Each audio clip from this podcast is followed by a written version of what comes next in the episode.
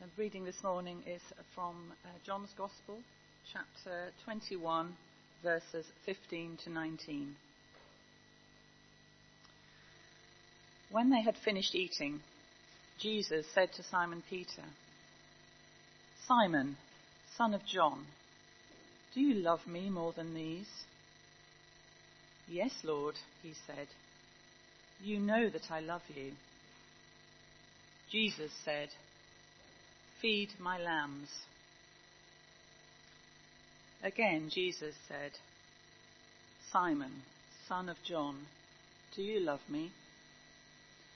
He answered, Yes, Lord, you know that I love you. Jesus said, Take care of my sheep. The third time he said to him, Simon, son of John, do you love me? Peter was hurt because Jesus asked him the third time, Do you love me? He said, Lord, you know all things. You know that I love you. Jesus said, Feed my sheep. Very truly, I tell you, when you were younger, you dressed yourself and went where you wanted. But when you are old, you will stretch out your hands, and someone else will dress you and lead you where you do not want to go. Jesus said this to indicate the kind of death by which Peter would glorify God. Then he t- said to him, Follow me. This is the word of the Lord.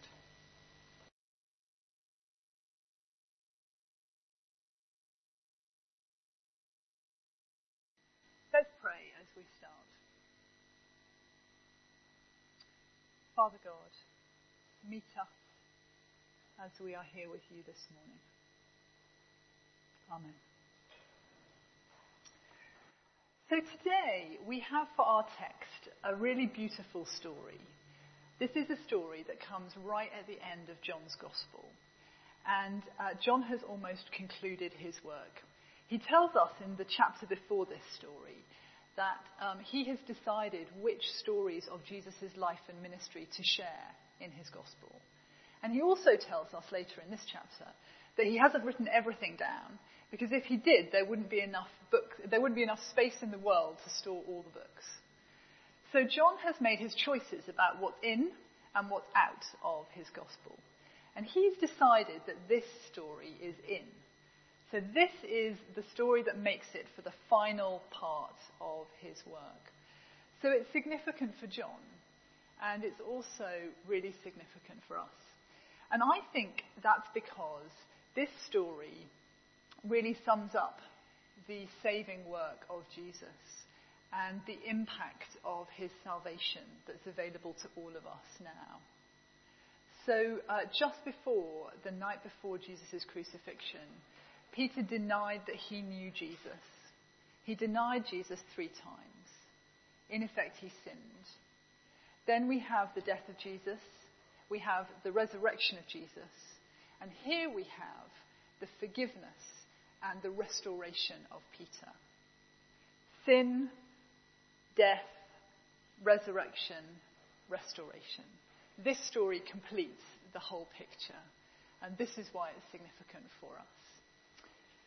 So, as we look at this this morning, this story is called the reinstatement of Peter. As we look at it, I want us to think about three things. So, the first thing is why is this so significant? The second is what can we learn from how Jesus went about this process with Peter? There's loads of really interesting things in, in how he did this. And the third thing is what are the implications for us today? So let's turn first to why this is significant. I wonder if you can recall a time when you behaved towards someone else or towards God which was not okay. It was not acceptable. It was not appropriate. And I wonder, as you're bringing that back to mind, what feelings that you're experiencing. I wonder if um, you're, you're, you're, re- you're re-experiencing those horrible feelings that you had when you either realized or you acknowledge that you hadn't done something well, that you'd sinned against that person. Those feelings weigh very heavily on me. Um, I, I'm sure they do on you, but they do for me. That sense of guilt that sticks with me, that sense of guilt that I need to put this right.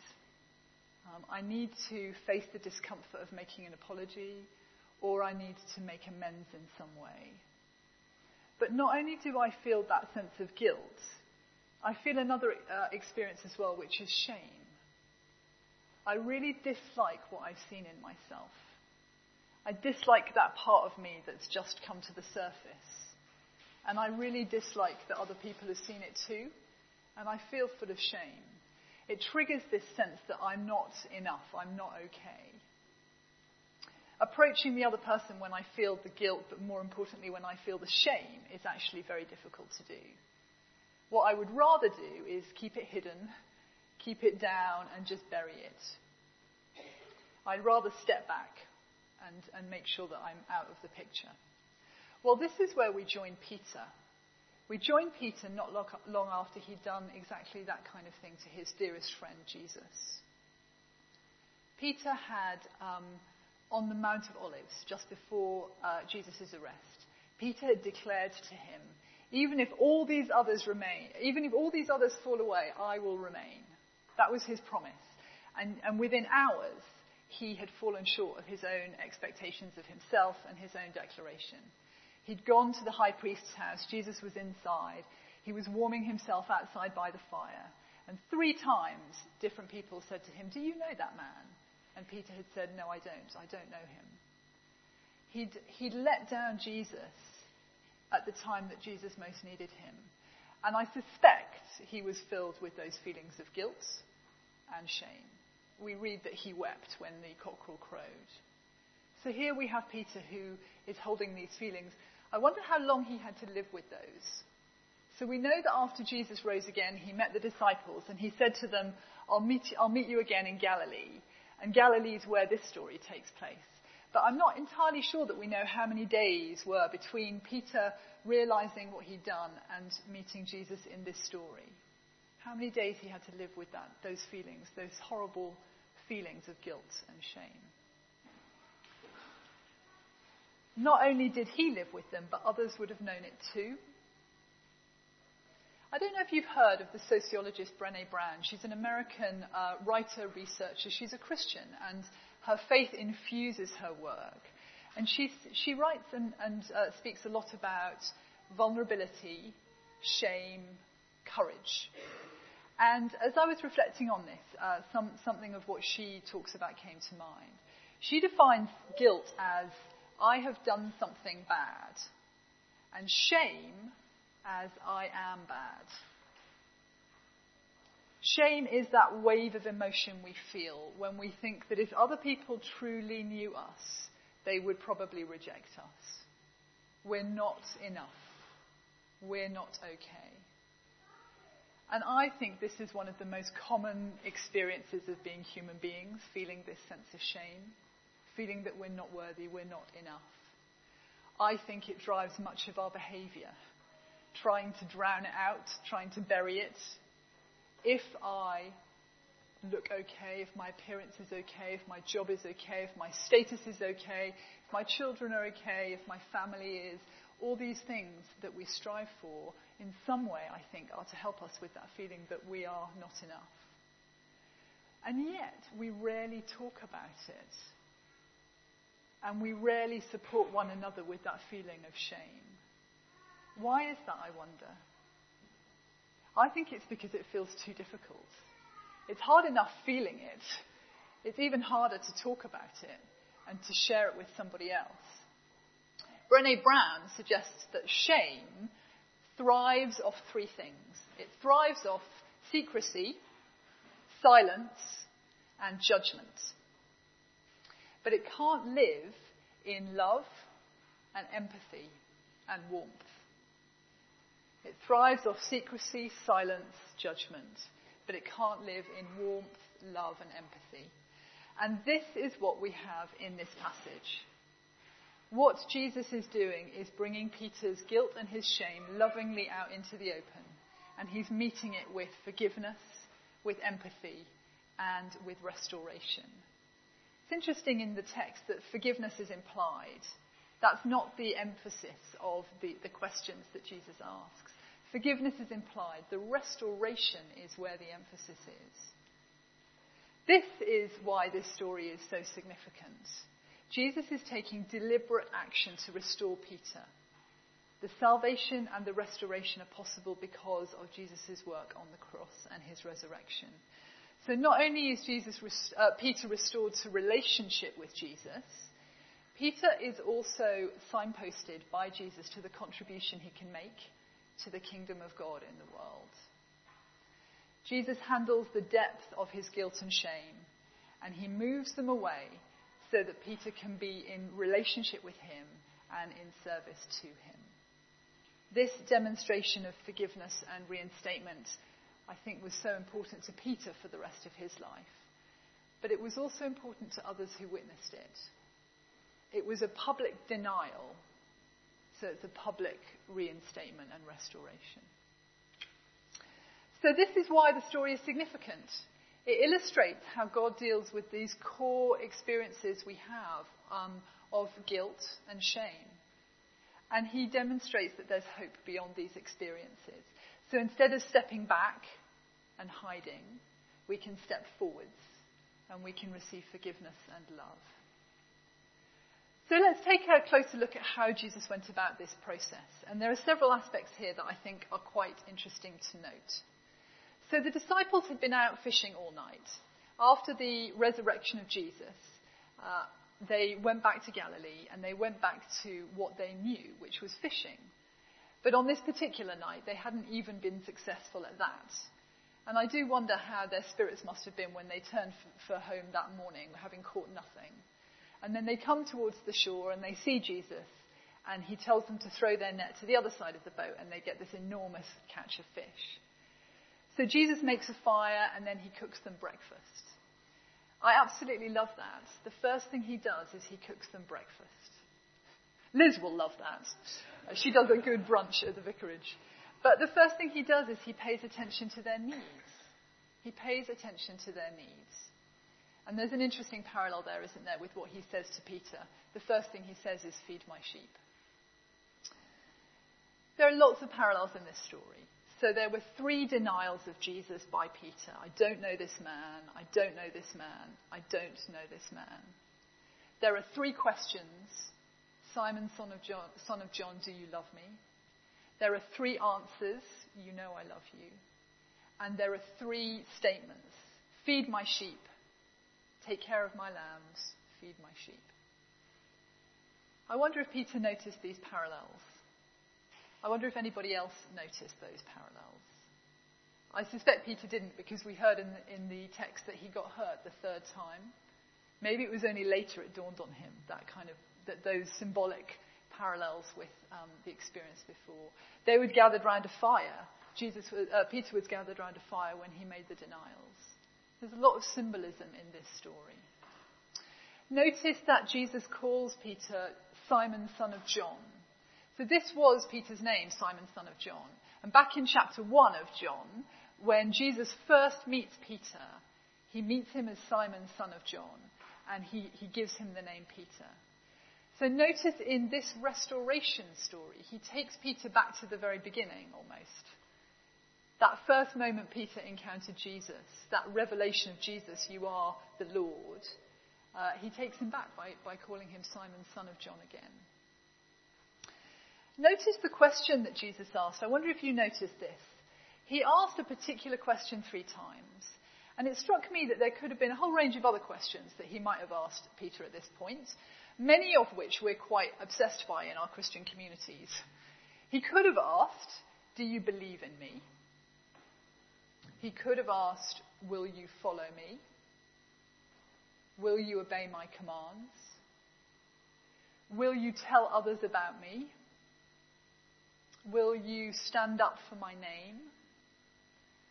Will you be faithful to me? He could have asked any of those, but what did he ask? He asked, do you love me? So here we have the primary emphasis being on Peter asserting and stating that he loves Jesus. God was primarily interested in our love for him. Reflecting back to shame, love is the antidote to shame. Love casts out all fear. We're, the heart of this is love. Love is the antidote to shame. That feeling that we're not enough, the thing that meets that and moves it away is love. Notice then the importance of Jesus' responses to Peter after those three declarations of love. Feed my lambs. Take care of my sheep. Feed my lambs. Jesus is clearly giving responsibility here to Peter. So Jesus is about to leave and the Holy Spirit will come and to continue his work. And Jesus is essentially saying to Peter, work alongside the Holy Spirit in shepherding my flock. Undoubtedly, what he's talking about here is spiritual food for his lambs. Um, feed my lambs. What Jesus is saying is, you're worthy enough to play your part. I want you to play your part. Shame would tell us that we're not worthy, that we can't play our part, we're not enough. Here, Jesus is saying, You are enough. Uh, you're worthy and you can be trusted. This is like a friend not only accepting an apology, but then going on to entrust us with something that they really care about that's precious to them. It's more than just the apology, it's then handing something over. This is the opposite of what shame would tell us we can do. So the restoration is complete as, as Jesus lays out Peter's future contribution and how he can play his part in God's work in the world. So as I close, let's reflect on the implications of this very compassionate and this very hopeful story for us. What we see is that in spite of Peter stumbling, in spite of him stepping back, in spite of him denying the person he loved, Jesus was willing to embrace him and to forgive him and to use him. So we see that Jesus' ability to forgive and to use is far, far greater than our guilt or our shame. God's ability to forgive and to use is far, far greater than our guilt or our shame. It's true for Peter, it's true for us. More than that, there's a contribution we can and we're welcome to make. He asks for our love. That's enough. I wonder how willing we are to bring those feelings of guilt and shame out into the open and allow them to be enveloped by the warmth and love of God's forgiveness and His grace. How much do we hold ourselves back because of those feelings? How much do we step back rather than step forward? Because it's too difficult to bring that out into the open. Perhaps as each one of us reflect on this passage today, uh, we can consider this week where we might find that we're holding ourselves back, either because we feel shame in front of God or in front of someone else. Perhaps we can pray for the courage to share that with somebody that we trust and to pray with them so that we can bring that to um, the openness and to the light and love of God. Perhaps we could take the courage into our hands to allow that to be washed away and to step forward in our contribution. So instead of stepping back, we could step forward and, um, and work with God in the world. This is a beautiful story, and it's a story of restoration for all of us.